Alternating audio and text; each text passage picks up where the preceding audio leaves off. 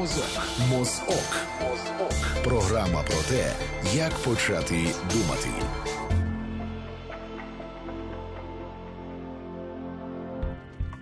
20.07 на нашому годиннику громадське радіо в ефірі, і це програма Мозок. Її для вас веде Тетяна Трещинська. І сьогодні це програма про те, як почати думати з цим жорстоким підзаголовком. Ми тут кожного понеділка е, повідомляємо нашим слухачам. А сьогодні ми говоримо про те, як слухати, дивитися, читати новини і не втратити мозок. У нас в студії є гості Діана Дуцик, директорка Українського інституту медіа і комунікації. Добрий вечір. Доброго вечора. І Ольга Юркова, співзасновниця StopFake, медіатренерка і перша спікерка від України на конференції TED. Добрий вечір. Добрий вечір. А ми говоритимемо сьогодні не лише про а, фейки. Про свідомі фейки, брехню, пропаганду ми говоритимемо про, наприклад, неперевірену інформацію, яка з'являється, не знаю з яких причин наші експертки скажуть. в мене є своя версія, як, у- як у журналістки, очевидно. А, так само ми будемо говорити не про тролів і ботів, а про живих людей, які, можливо, десь щось недопрацювали, або, можливо, зробили багато речей свідомо з якоюсь метою, про яку ми поговоримо. І про звичайних людей, не журналістів, так які інколи поширюють всі ці речі зі швидкістю звуку. І е, цей вал е, досить важко зупинити. Нам можна подзвонити 0800 750 490 безкоштовно з мобільних і стаціонарних. І нам можна написати на Viber 067 67 404 70 6. Ми у прямому ефірі майже до 9 години, так що час ще є. Я напевно почну з питання. А...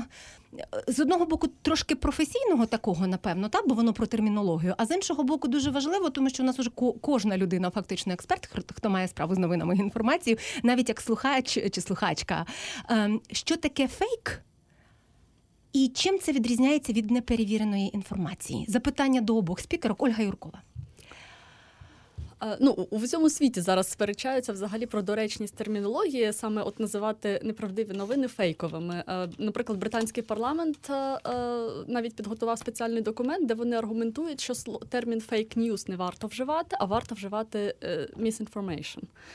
От тому, власне, нема такого абсолютно єдиного чіткого визначення, але я б визначила фейкові новини як от неправдиві новини, новини, які вводять в оману. Тобто, незалежно від причин, чому вони Мгм. саме такі, але Діана Дуцик. Ну так, я до цього я погоджуюся і додам до цього просто може простіше, що це брехливі новини. От, бо неперевірена інформація, так як ви сказали, вона може бути і правдивою, просто її треба перевірити. А фейк це просто відверта брехня. А от коли ми кажемо фейк і коли ми кажемо брехня, в мене інколи е, таке якесь відчуття є всередині, що фейк він трошки більше виправдовує цю ситуацію, а брехня ми називаємо речі своїми іменами. Чи це з незвички? Ну так, можливо, у нас в Україні просто термін фейк не несе жодної, жодного негативного забарвлення. Він навіть інколи його дехто сприймає як щось таке веселе, цікаве, там я не знаю. А чому б ні? А чому б не там не писати цих фейків? Чому б їх не розповсюджувати? Не всі розуміють, в принципі, що це може бути небезпечно з якихось причин. Е, Чому з'являється така інформація? Неправдива, неперевірена, фейкова, брехлива. З яких причин вона може з'явитися в медіа? Е, Ольга Юркова. Е, Ну, я можу сказати, що е, ґрунтуючись на нашій роботі проєкту StopFake, який Мгм. існує вже скоро буде 5 років у березні.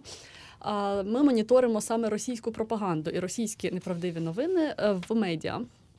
Відповідно, одна з причин, з яких можуть такі новини з'явитися, це а, умисна, якби умисний намір. Спотворити інформацію, представити її у якомусь інакшому світлі, ну, у спеціальному світлі. Тобто, в даному випадку ми е, відстежуємо неправдиві новини про Україну. Але інколи ці новини підхоплюють і росій, українські медіа, і в даному випадку причина вже я би назвала це лінивою журналістикою. Тобто люди, люди просто не перевіряють інформацію. Просто великий поток інформації, і, на жаль, навіть наші колеги інколи працюють непрофесійно. Діана Я, Доцик. якщо можна, розширю і заглиблюся. Давайте. Включаючи нашу багаторічну історію політичну, я можу сказати, що поширення, ну не знаю, фейкової, неправдивої, маніпулятивної інформації їх може бути кілька. Ну, з одного боку, може бути просто лінь і е, небажання включитися професійно відпрацювати. Так? Е, Це одна така причина, яка не, не найважливіша, я би так сказала. Але важлива причина в тому, що хтось хоче нами маніпулювати. І цих хтось може бути різні категорії. Це можуть бути політики, це може бути бізнес. І це робиться з певною метою для того, щоб змінити нашу з вами думку, зманіпулювати нами, так Е, щоб можливо навіть не просто змінити думку, а підштовхнути нас в результаті до якихось конкретних дій. І власне на цьому будується російська пропаганда, це ми знаємо. І на цьому будуються політтехнології під час виборчих кампаній. Внутрішні ви маєте на увазі. Але от що цікаво, е, я собі звертаю увагу, що Україна взагалі країна перманентних виборчих кампаній, тому що закінчується одна, починається одразу наступна, і ми не можемо говорити, що це обмежується там е, трьома місяцями, наприклад, до президентських виборів і там півроку до парламентських, наприклад. Правда?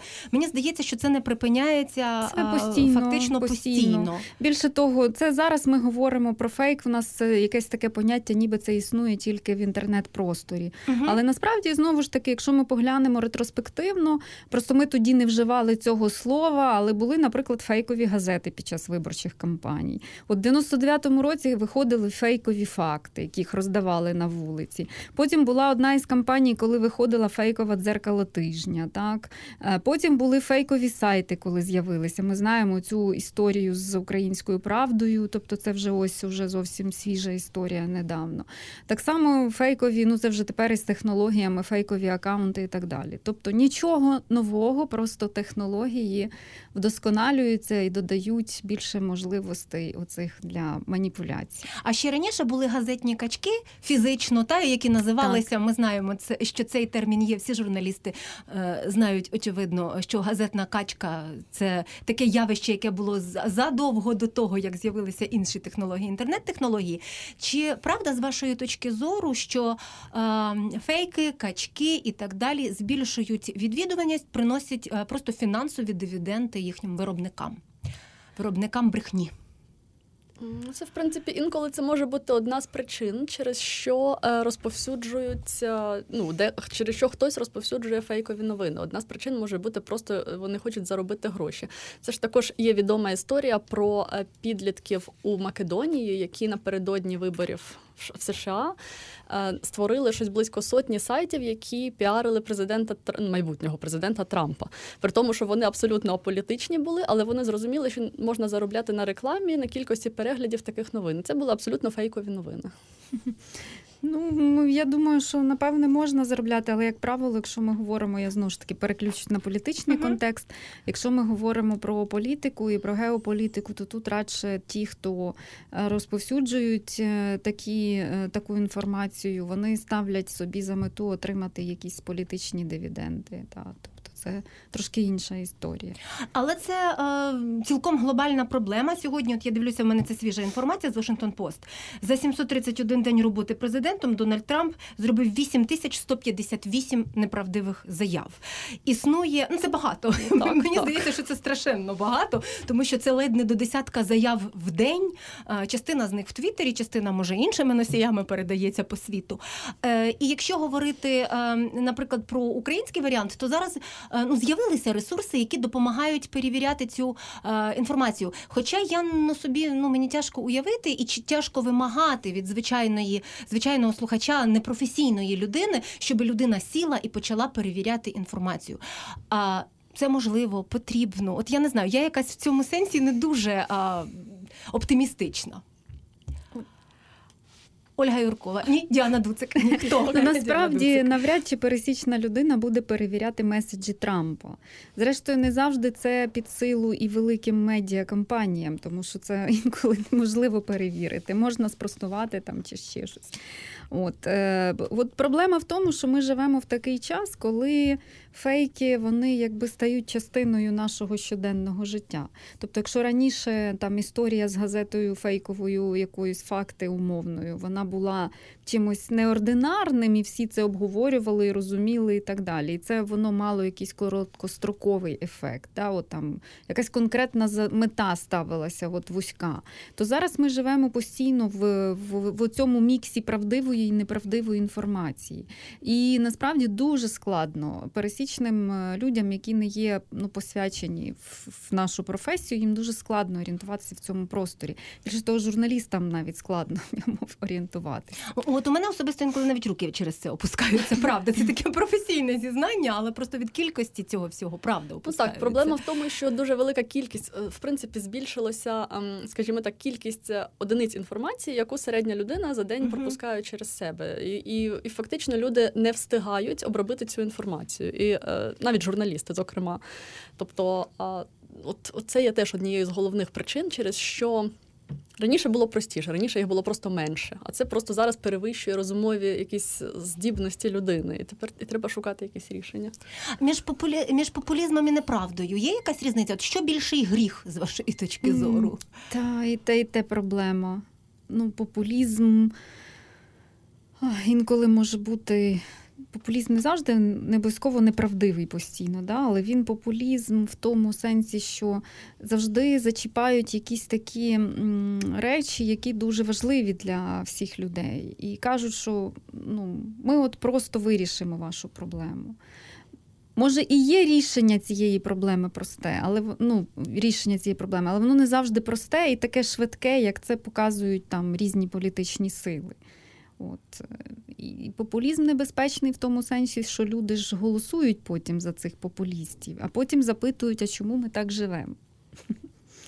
Ну, я думаю, що неправдиві новини також можуть бути небезпечні саме в цьому сенсі, тому що на їхній основі ми приймаємо рішення, і відповідно ці рішення можуть бути неправильними. Це помилка, звичайно. Діана Дуцик, директорка Українського інституту медіакомунікації в нашій студії Ольга Юркова, співзасновниця StopFake, медіатренерка і перша спікерка від України на конференції TED. Ваш виступ на конференції TED якраз стосувався пропаганди, так? Так. Е, Давайте трошки згадаємо для тих наших слухачів, які могли пропустити цей момент. Це важлива подія для України, тому що не так часто, або взагалі не часто. Поки що один Поки раз. що так. один раз та, від України там були представники представниці.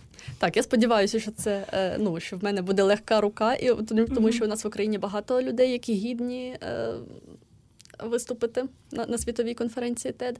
Так, я розповідала про, е, про те, що е, ну, от я почала з історії розіп'ятого хлопчика, тому що е, ну, мене попросили розказати якийсь такий яскравий фейк, який би всіх вразив. Для нас це вже відома історія, для нас це вже стара історія. Та ми вже не вражаємо. Нас, нас вона не вражає. Ми посміємо, ну тобто ну, розіп'ятий хлопчик. Да? Вс- Всіх це не викликає ну, ні, жодної реакції.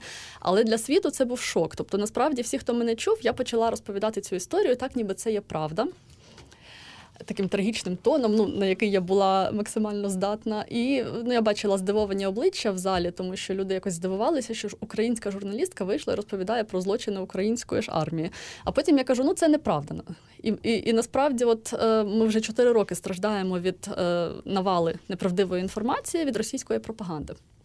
От і відповідно ем, я розповіла звичайно про те, що які. е, Ми, які результати наших досліджень стопфейку, тому що ми спростували вже е, понад е, три тисячі неправдивих новин, і ми дослідили їхні наративи основні, виділили 18, які е, абсолютно точно, конкретно формують негативний образ України. Ну і тобто, це доводить, що е, це не якісь випадкові, не якийсь випадковий набір там неправдивої інформації, чи, чи знову ж таки ліниві журналісти. А згадаєте кілька зараз? Може, хтось із наших слухачів впізнає з того, що він чує? Ну, е, такий е, з- те- з чого почалося, так ми всі пам'ятаємо історії про те, що на Майдані стався Мгм. переворот, що в Києві сидить хунта, яка, е, ну, яку, якій допомагає Америка. От, і власне, е, цей наратив вже трохи зник. Цей меседж зник з російських телеканалів, можливо, через те, що нам намагаються зараз нав'язати якісь е, переговори, вибори на Донбасі на російських умовах, тобто на окупованій території. Відповідно, хто ж буде вести переговори з хунтою? Ми тепер вже тепер вже українська влада це не хунта, але вона якби погана, вона не любить свій народ. Там вже наративи трохи змінилися. Один так, також з зараз останнім часом дуже популярно про церкву, що українська церква не, е, ну, не канонічна, нелегітимна, вона все робить не так, весь світ від неї відмовився. Ну, це така найпопулярніша тема. Я сьогодні у нас, окрім е, російських пропагандистських речей, які згадала Ольга Юркова, я для себе сьогодні, наприклад, відкрила е, таке повідомлення. В Австралії живе гібрид людини з собакою. Це один з українських е, ресурсів. Інтернет про це написав. Я, звичайно, під, потрапила під владу кліку. Я відкрила це повідомлення про те, що в Україні, що в Австралії перепрошую, живе гібрид людини з собакою. Виявляється, це просто пес звичайний, який усміхається і під певним ракурсом, якщо його сфотографувати сказати, то це ну усмішка, такий оскал, зуби. Знаєте, от але ну я я потрапила е, теж під владу, тому що е, ну я свідомо зробила, готуючись до ефіру, звичайно. А от наша кореспондентка Анна Море вона більше ще зусиль доклала, і вона страждала не один день. І на її смак просто відібрала заголовки, які її вразили. Це така випадкова абсолютно вибірка, але от пропоную зараз послухати її матеріал. Ми опитали колег журналістів, які ситуації траплялися з ними під час роботи через недостатньо прискіпливу перевірку фактів або випадкове їх перекручування. Ну вот я вспоминаю историю. Это был 2016 год. В России судили Надежду Савченко, и там было несколько украинских журналистов. В тот день мы были под э, СИЗО, где ее содержали. Был ее адвокат Марк Фейгин. Он заходил к ней в СИЗО. Мы же ждали на улице, чтобы получить от него какие-то последнюю информацию. Она голодала. Ну или заявляла, по крайней мере, что голодает. Марк Фейгин пришел и говорит, что у него есть письмо от президента Украины Петра Порошенко к Надежде Савченко, в котором э, и показывает этот, э, это письмо. Там э, Порошенко, среди прочего, предлагает Савченко вступить в, точнее, пойти по спискам его партии в парламент. Несколько журналистов, все очень спешили написать это поскорее своим редакторам, поставить поскорее на сайт и так далее и тому подобное. И просто в этом угаре все забыли выдохнуть и посмотреть на само письмо, подумать, почему оно на, просто на А4, а не на фирменном бланке президента, почему его привозит адвокат Марк Фейгин, а не, например, консул, который должен был бы получить его по дипломатической почте, почему письмо написано странным языком, почему в украинском языке там допущены ошибки, почему оно, слова сформулированы как в русском языке, ну и так далее. В общем, оказалось в итоге, что письмо фейковое, что это пранкеры разыграли э, ну, такую устроили большую провокацию, большой розыгрыш, и разыграли и Марка Фейгина, и там были еще консулы замешаны в этом. Э, ну, а мы все журналисты на это повелись и передали это своей редакции. Было стыдно. Был мой первый рабочий день на радио, и я должна была читать выпуски новостей. И первую часть дня меня поддерживала моя коллега, но потом она ушла домой, и я осталась совершенно одна. Это был типа там какой-то третий курс. И я очень переживала, конечно же, нервничала. И вот в 4 часа вечера мне позвонили все, кто только можно, и сказали, что они в 4 будут слушать мой выпуск новостей. В частности, позвонила соведущая, позвонил э, главред, редактор, позвонили родители и сказали типа, ох, все, мы будем слушать. Ну и я написала идеальный выпуск, он был коротенький, красивенький, э, просто супер, и я хотела сделать его как можно лучше. И первая новость, которую я дала, начиналась со слов «Президент Украины Виктор Ющенко сделал то-то и то-то». Когда я закончила выпуск, я поняла, что я молодец, что все было классно, но мне позвонил редактор и сказал «Президент Украины Виктор Янукович».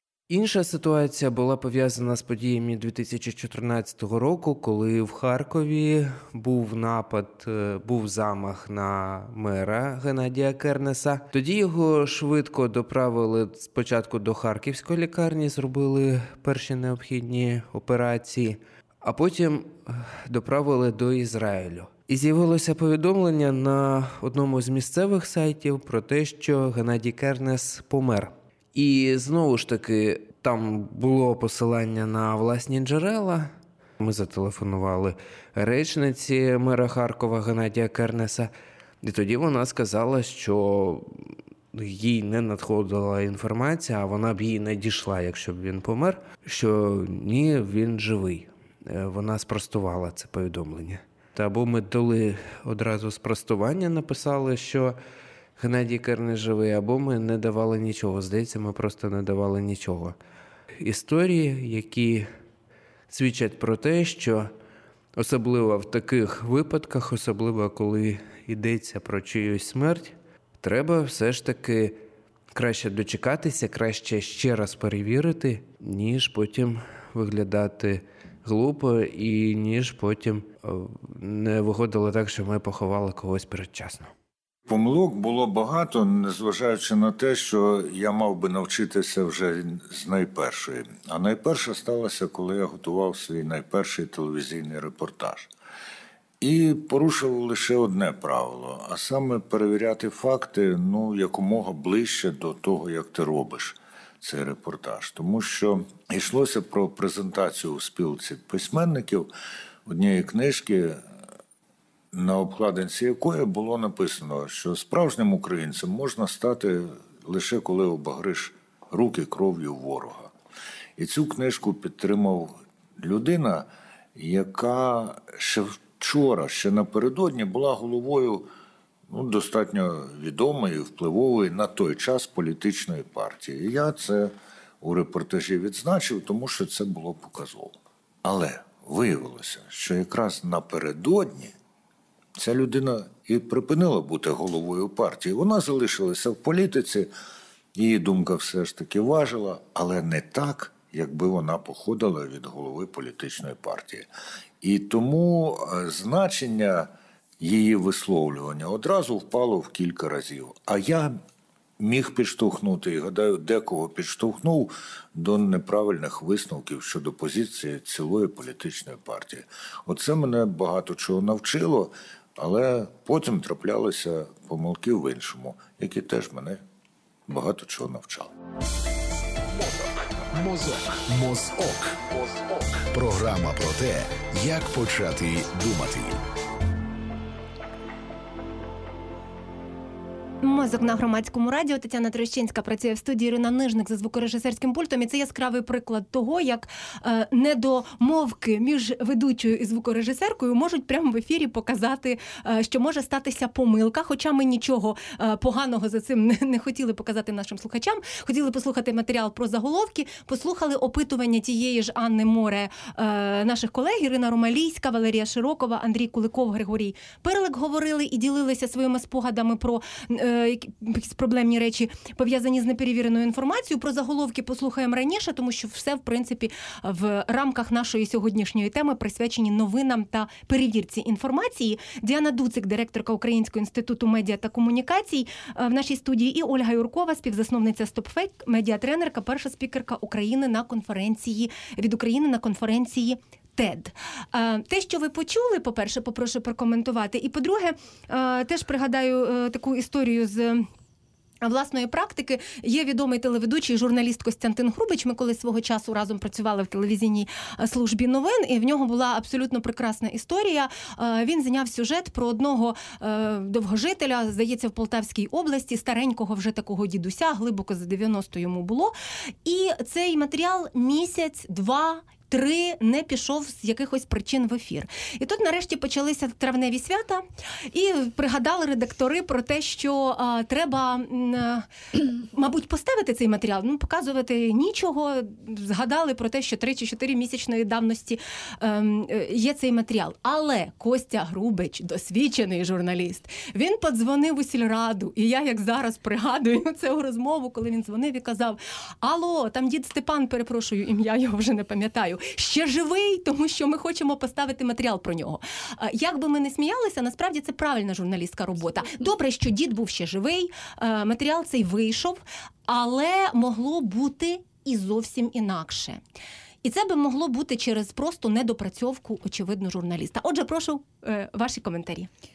Ну так, звичайно, таких історій, я думаю, в практиці кожного журналіста є дуже багато різних. Я правда зараз ось сиділа, думала те, щоб таке своє згадати, але мені дуже складно, хоча я там в професії з 93-го року.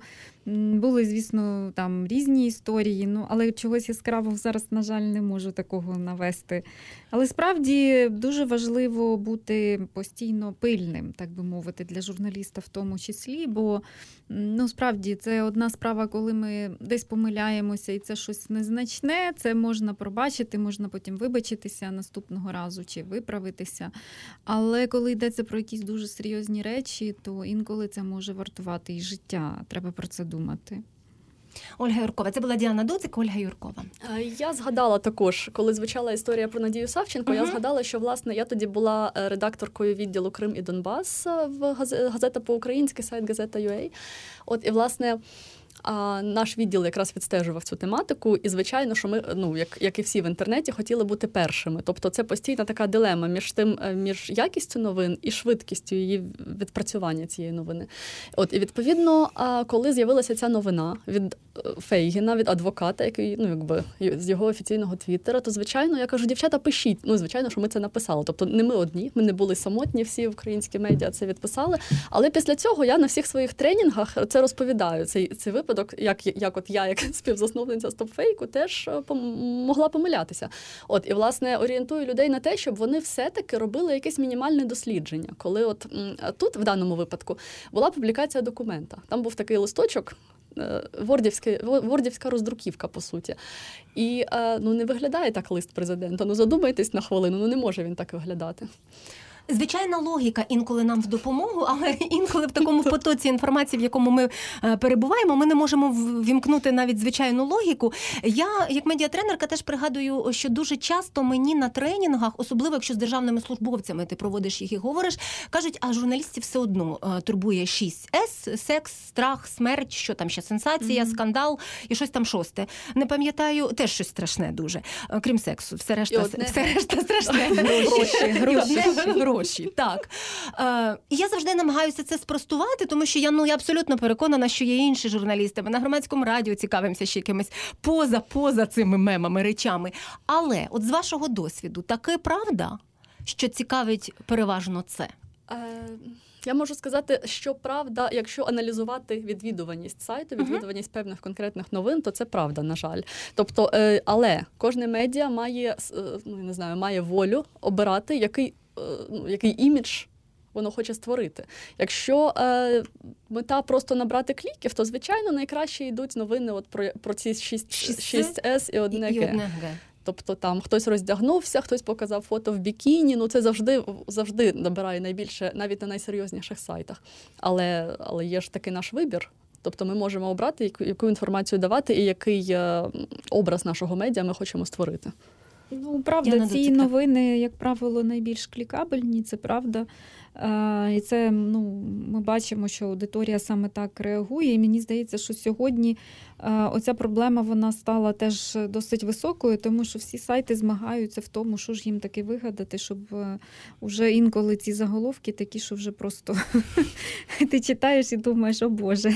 А інколи, інколи ти пишеш, наприклад, що такий-то чи така-то сказали таке-то, і думаєш, боже мій, ну кому це потрібно? Ну сказали і все. А потім всі це читають, виявляється, так? А потім може Ну, виявитися так. Звичайно, аудиторія просто завжди реагує на такі якісь е, новини. Ну, це, це давно було, поки існує журналістика, завжди новини. На, на сенсації реагує, на якісь рідкісні факти, на те, що зірки сказали, чи то зірки в бізнесі, в шоу-бізнесі, чи в політиці, неважливо.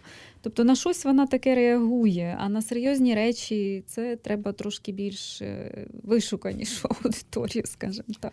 Ну так, і ще один нюанс, те, що в соцмережах аудиторія навіть реагує не на тексти, а на заголовки. Тобто тексти часто не читають взагалі. Це показує знову ж таки мій досвід, коли я аналізувала відвідуваність стрічки новин і кількість дій з цими ж самими новинами Мгм. у соцмережах. Тобто, одна новина може бути, її можуть репостити, не знаю, там 10 тисяч разів, а прочитати 600 разів. І з коментарями репостять. Тобто, ем, І коментують заголовок. Коментують заголовок, тому що його просто не відкривають навіть, особливо коли йдеться про щось емоційне. Там загинув боєць, там пишуть вічна пам'ять, а ні, а ніхто не від не відкр- не відкриває для того, Навіть щоб хоча б ім'я цю прочитати цього бійця, так, Так, якщо вже пишеш вічна пам'ять. Е, Ці моменти вони інколи, до речі, знецінюють роботу журналістів, тому що якби наша аудиторія знала, скільки інколи зусиль доводиться прикладати для того, щоб народити малесенький перевірений абзац, то е, насправді це дуже багато зусиль. Це інколи це дві-три доби може зайняти, та тому що не всі готові одразу відповідати, не всі готові одразу там е, брати трубки, підтверджувати тобі чи спростовувати цю інформацію і так далі. Е, Я розумію, що наші зусилля нікому не цікаві, бо це наша робота. Але разом з тим так принагідно згадала. Думаю, може хтось нас почує і оцінить все таки Так, ці і почне все таки відкривати заголовки, тому що там може бути ще й маніпуляція. Так. Бо інколи заголовки не відповідають змісту новини, а заголовки просто заради заголовки. Навіть не так інколи заголовки відповідають змісту, змісту Останній новини. Так, це Це останній правда. тренд. Я думаю, що нам все таки варто послухати ті заголовки, які нам підготувала Анна Море. Отже, говоримо про абсурдні заголовки новин. І наскільки б дивними вони вам не здавалися, кожна кожнісінька з них справді була надрукована або опублікована в інтернет-медіа. Починаємо з Тернопільської місцевої газети про те, яка влітку цьогоріч видала новину з заголовком Невідомий чоловік у тернопільській маршрутці не пам'ятав ні дня, ні місяця. Так, саме так, як ви чуєте. І розповідають у новині саме про чоловіка в 11-й маршрутці, який питав у людей, що сьогодні за день. А наступного місяця на Суспільному журналісти вирішили, що гарно звучатиме заголовок на Закарпатті жінка, мабуть, забула, що вона на авто. У вересні на порталі міста Кам'янець-Подільський пожертвували цензуру заради красивого слівця. Там опублікували заголовок у Кам'янці-Подільському фонтан порвав сраку на німецький хрест молодому чоловіку. На платформі вийшов матеріал з заголовком Пінгвіни геї викрили дитину у гетеросексуальних родичів і не хотіли віддавати. Одні з неймовірних прикладів втілення ігор уяви авторів новини про шоу-біз. Отже, жовтень, комсомольська правда, новина про виступ музиканта Енрікі Іглесіаса була подана з таким заголовком. Які хвороби Іглесіас може провести курникові після поцілунку з київською фанаткою? І закінчив на хорошій ноті. Новина, яка з подібним заголовком у жовтні пройшлася майже по усіх медіа. В Індії поліцейським у аеропортах наказали менше усміхатися, подало її громадське. І якщо раптом вам цей заголовок видається заголовком несправжньої чи абсурдної новини, то я смію вам заперечити. Адже в Індії дійсно поліцейським у аеропортах наказали менше усміхатися через те, що надмірну життєрадісність поліцейських можуть сприйняти як показник низького рівня безпеки та ймовірні загрози терактів. Тож заголовки бувають різними, але певно, що на подібні до вищеназваних ви натикалися і самі. Мозок. Мозок. Програма про те, як почати думати. – 0800 750 490 безкоштовно з мобільного і стаціонарного нам можна позвонити і поділитися, наприклад, своїм досвідом знайомства з інформацією в різноманітних медіа.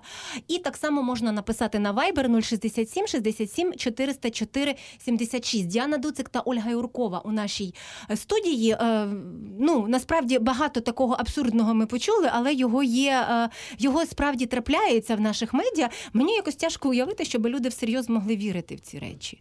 Може, вірять? Не знаю. Це треба, напевно, працювати з статистичними Ну, а даними. ті, хто пишуть такі новини, вони всерйоз це як Я вони серйозно до цього ставляться. Знаєте, я ж скажу ще один випадок. Це було на принципі на рейтинговому каналі «1 плюс 1», колись влітку, коли затища, нема що знімати і показувати. В них вийшов сюжет під назвою Лебідь закохався в трактора. От, Я власне, не знаю, е, плакати чи сміятися. От так. І в мене був шок, тому що я спочатку подумала, що мені це, ну от я дивлюсь, і щось зі мною не те, напевне. Щось зі мною відбувається не з телеканалу. Але хоча б лебідь був головним героєм цього Ну, лебідь показували цього лебідя, він там бігав за трактором. Ну, тобто, Тобто такий там лебідь. щось відбувалося. Лебідь був так, лебідь.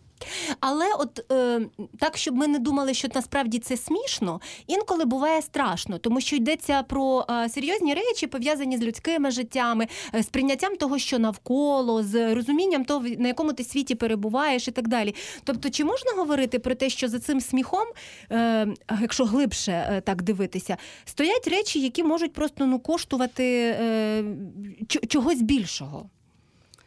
Ну, е, торкаючись тої ж таки російської пропаганди. Так. Це е, абсолютно ну, наслідки ми бачимо. Ми їх бачимо з першого дня е, війни, тому що.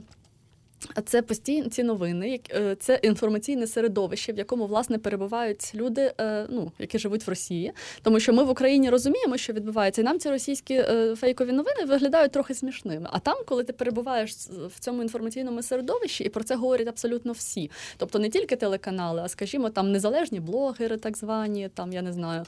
Політики, хто завгодно і що завгодно. Тобто люди вірять, ну вони це просто сприймають некритично. І відповідно, е, ну от на жаль, у мене є родичі в Росії, і вони не можуть. Тобто, ми з ними просто домовились не говорити на ці теми, тому що їх неможливо переконати, при тому, що ми ж живемо в Україні, і ми і вони нам не вірять, а вірять своєму телевізору. На жаль, е, це, це дуже серйозна причина, і це постійно підігріває градус ненависті в суспільстві. Відповідно. Левада Центр одне з небагатьох ще більш-менш об'єктивних соціологічних центрів, які проводять е, дослідження громадської думки, вони постійно заміряють ну, стабільно високий рівень ненависті в суспільстві. І, і постійна радість про те, що Крим, Крим наш російське. Ну так, але навіть такі безневинні новини, про які ми з вами говорили, там про маршрутку і людину в маршрутці, Мгм. або про лебідя і трактора. Тобто, що вони роблять ці новини? Вони відволікають увагу від важливої інформації насправді. Тому що і так інформаційного шуму занадто багато.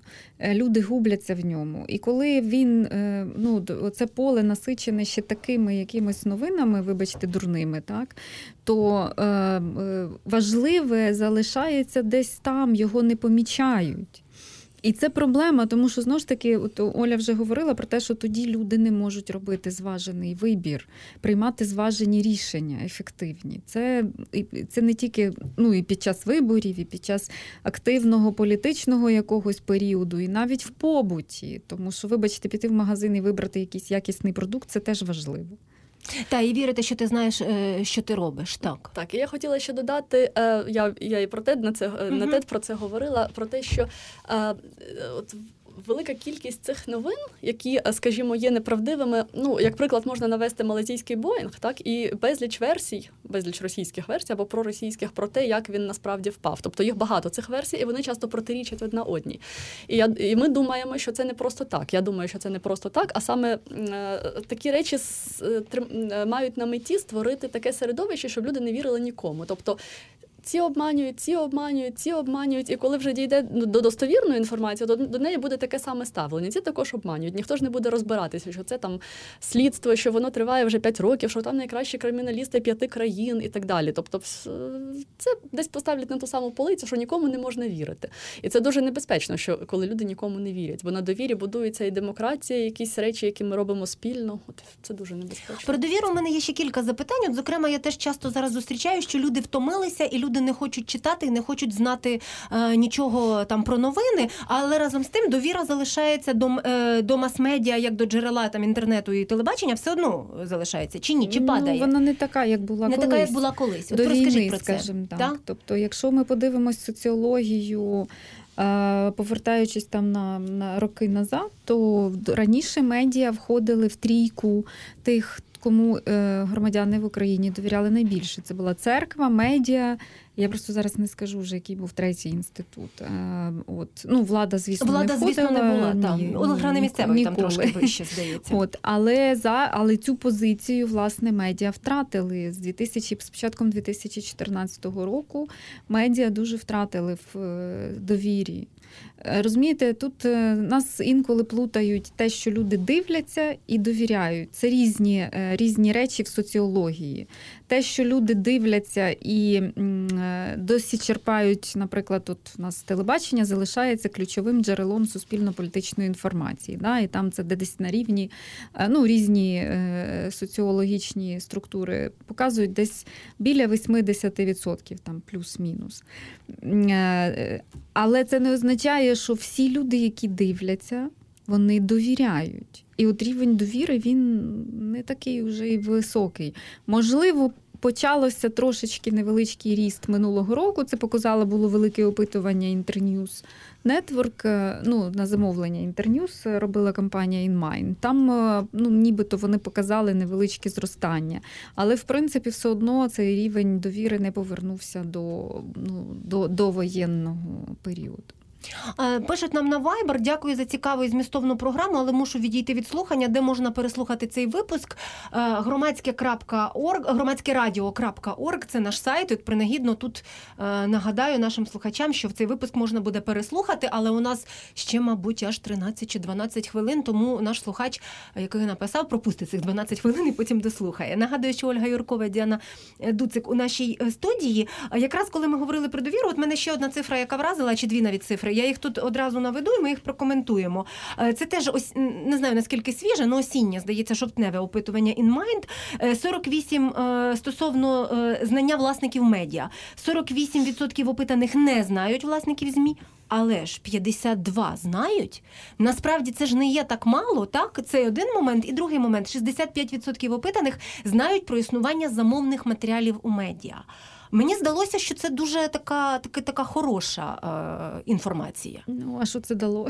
Я що не вони знаю. знають? Я не знаю. Я не знаю. Можна тоді продовжити цю тему, тому що я так оптимістично зраділа з цього приводу. Дало чи не Ну, дало? Я думаю, що тут треба було провести ще глибше дослідження, тому що те, що люди знають, не означає, що вони роблять якісь висновки або міняють е, своє ставлення. Тобто ще раніше до цього дослідження InMind, е, я ще коли працювала в детектор медіа, ми робили трошки інше. Ну воно можливо було не таке глобальне, як InMind, але ми там намагалися з'ясувати. Е, От коли людина знає, що, наприклад, е, в, е, в цій програмі, ну там що власник цього телеканалу, якийсь недобросовісний там і так далі, і так далі, чи змінить людина свою точку зору, чи буде вона, ну чи, чи перестане вона дивитися це медіа? Я вам хочу сказати, що більшість сказали, що ні, вони не перестануть дивитися це медіа. Тому тут е, я зараз вже просто не згадаю точну цифру, Але щоб не бути свій відвертим. оптимізм назад. Тому одно. тут питання, знаєте, воно все цифри, це Може, цифри. Що може, за ними? Що за ними стоїть? Так, це була Діана Дуцик, Ольга Юркова. Ну, я можу сказати, що я знаю людей, які не є професіоналами медійниками, але вони дивляться декілька каналів спеціально для того, щоб створити якусь свою власну думку. Тобто розуміючи, що там такий то канал належить такому-то, інший канал іншому. Тобто е, я таких людей знаю, і це в мене вселяє оптимізм. Я не впевнена, що їх багато, але вони є. Але вони є. Ви в себе на сторінці Фейсбук перед нашим ефіром провели, до речі, опитування. Так. Так. Що ви що ви виявили? Ой, ну я виявила такі досить специфічні е, дані, тому що я, я запитала. Власне, е, людей, як вони споживають моїх друзів у Фейсбуці, як вони споживають інформацію, як вони споживають новини, щоб не втратити мозок. Я так і сформулювала. От і ем, більшість, ну більшість моїх друзів е, е, є журналістами чи люд- людьми, які пов'язані з медіа. Більшість з них відповіли, що ми не дивимось, не читаємо, читаємо книжки, щоб не втратити мозок. Тобто е, я була здивована насправді. Але так, опитування вийшло нерепрезентативне. Майже ніхто з тих, тобто у мене є в друзях люди, які не журналісти, але вони майже ніхто не відповіли. Тобто, це е, Але от я зараз подумала, що в цьому є певне лукавство, тому що насправді е, це ж неможливо виконувати Звичайно. свої професійні обов'язки, не Так. читаючи інші новини. Тобто, а як же ж ви збираєте інформацію? ні, дехто Е, чесно сказав, що отримує всі новини із Фейсбуку, наприклад. От е, я Це роз... ну, тоді ще сумніше, ніж я думала. Хоча було пару людей, але це люди, ну такі рівня, скажімо так, лідерів думок, тобто які сказ... які перерахували мені там з десяток різних джерел інформації. І мені це мене це дуже порадувало, але таких людей дуже мало. Нам пишуть на Viber, ви весь час говорите про журналістів як відповідальних за фейки. А чому ви забуваєте про політтехнологів, котрі або керують медіа з подачі власників, або використовують журналістів, підсовуючи їм провокації? Зовсім нещодавно була історія з Петровим і Барабошком, котрі звинуватили правоохоронців в погрозах на адресу студентки. Та це е, цю історію громадське радіо, до речі, теж висвітлювало, як і, як, як і решта медіа. Е, отже, що ви з цього приводу скажете? Ну так, е, політтехнологи. Які підсовують Зараз ми- журналістам? Ну, це не знімає ніякої відповідальності журналістів, я хочу сказати, бо журналісти повинні би розуміти, бо були б розуміти, що їм хто підсовує. От. Але те, що справді в нас політтехнологи, особливо зараз ось виборча кампанія почалася, і те, що збільшується кількість е, такої ось ма- маніпулятивної інформації, яка виходить від різних штабів, це факт. Я ось навіть от буквально. Вчора в Фейсбуці пошири, ну, ширилося відео. Воно було знято десь там рік чи, чи навіть більше тому е, про якусь е, ботоферму китайську. От. Але е, люди, які його поширювали, писали, що це Порошенкова ботоферма. І просто там навіть, ну, і що це ось зараз зазнято. Буквально ось подивіться, штаб створив.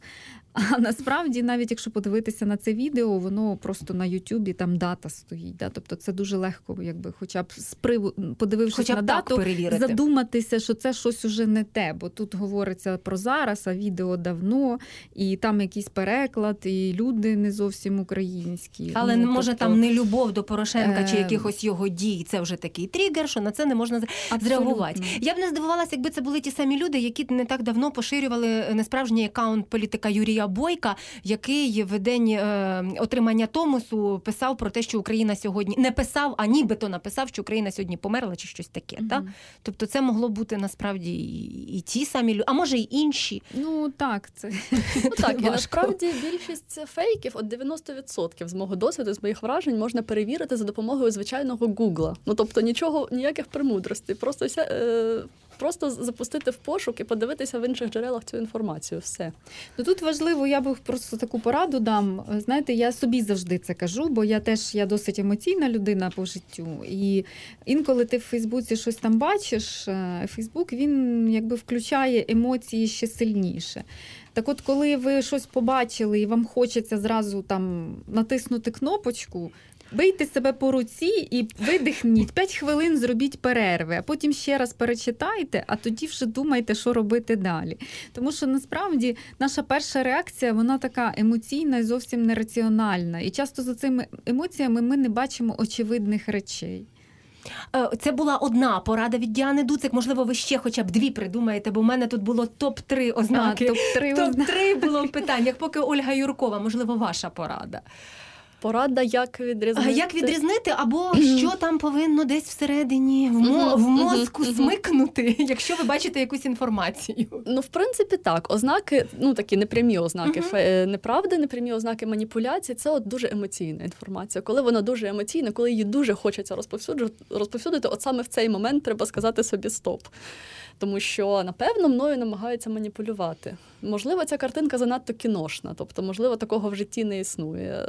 Зупинитися просто і на хвилинку задуматись. Якщо після цього знову хочеться репостити, то я вже не знаю. От. Я собі навіть теж писала, от мої, я собі теж бачите, я теж написала тональність, тому що я особисто дуже тяжко переживаю, коли я бачу інформацію, яка починається словами, що хтось пробив дно або хтось здобув історичну перемогу. І я завжди, коли це бачу, я моментально мені хочеться це не просто перевірити, а таки ну з'ясувати, так чи дійсно вже дно пробито, чи ще є глибина, куди пірнути, і чи справді ця перемога історична, чи це просто хтось поставив галочку і виконав свої там професійні обов'язки на державному місці чи на виборній посаді. Та? Тобто і, і оці речі мають оці речі мають значення. Можливо, ще Діана Дуцик може Ще щось те, що я рекомендую, це тут вже звучало у нас в розмові, але може варто акцентувати. Треба справді дивитися різні канали і споживати різні медіа. Тому що насправді, ну тобто, не в наш час не можна просто категорично забороняється користуватися одним медіа якимось. Е, Чи дивитися один канал, чи читати один сайт, тому що насправді е, ну, дуже все впливає. Хто власник впливає, хто редактор впливає, якого рівня журналісти там працюють, впливає, чи замовив хтось там джинсу впливає. Ну і багато-багато всього, що впливає на, на той кінцевий продукт. Так? І тому треба, якщо ви бачите все-таки кілька медіа, читаєте чи дивитеся, ви принаймні можете порівняти для себе інформацію. І тоді якесь щось середнє вибрати з того, що ви прочитали чи побачили, чи почули.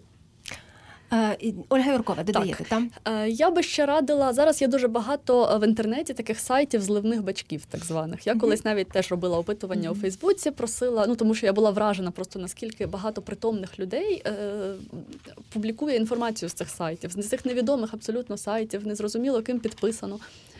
От я почала складати список цих зливних батьків. Тобто я їх склала десь штук 100, і на цьому вже зупинилася, бо вони постійно з'являються нові. Тобто, це абсолютно ну це недорого, це швидко створити сайт і мочити своїх політичних конкурентів, ну або там як з якоюсь іншою метою. От і власне, просто я би радила е, все-таки, коли новина якась. Ну, скажімо, вона проти когось спрямована.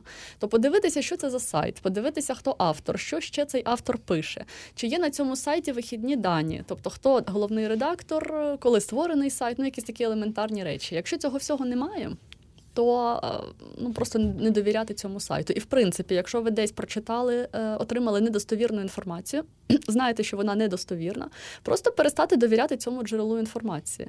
Це, це як от піти в магазин і купити неякісний товар. Ми ж не будемо вдруге е, іти його купувати. Так само з інформацією. Не знаю. не знаю, чи будемо, чи не підемо ми вдруге і там ще Ну, щось якщо не немає інших магазинів, то так. Тоді вибору нема. У нас залишається буквально ще дві з половиною хвилини. Можливо, ще про джинсу. Це замовні матеріали. Раптом хтось із наших слухачів, хоча ми сто разів уже цей термін вживали, але ще раз вживу 101-й, е, не знають е, цього слова. Матеріал на замовлення за гроші і так далі.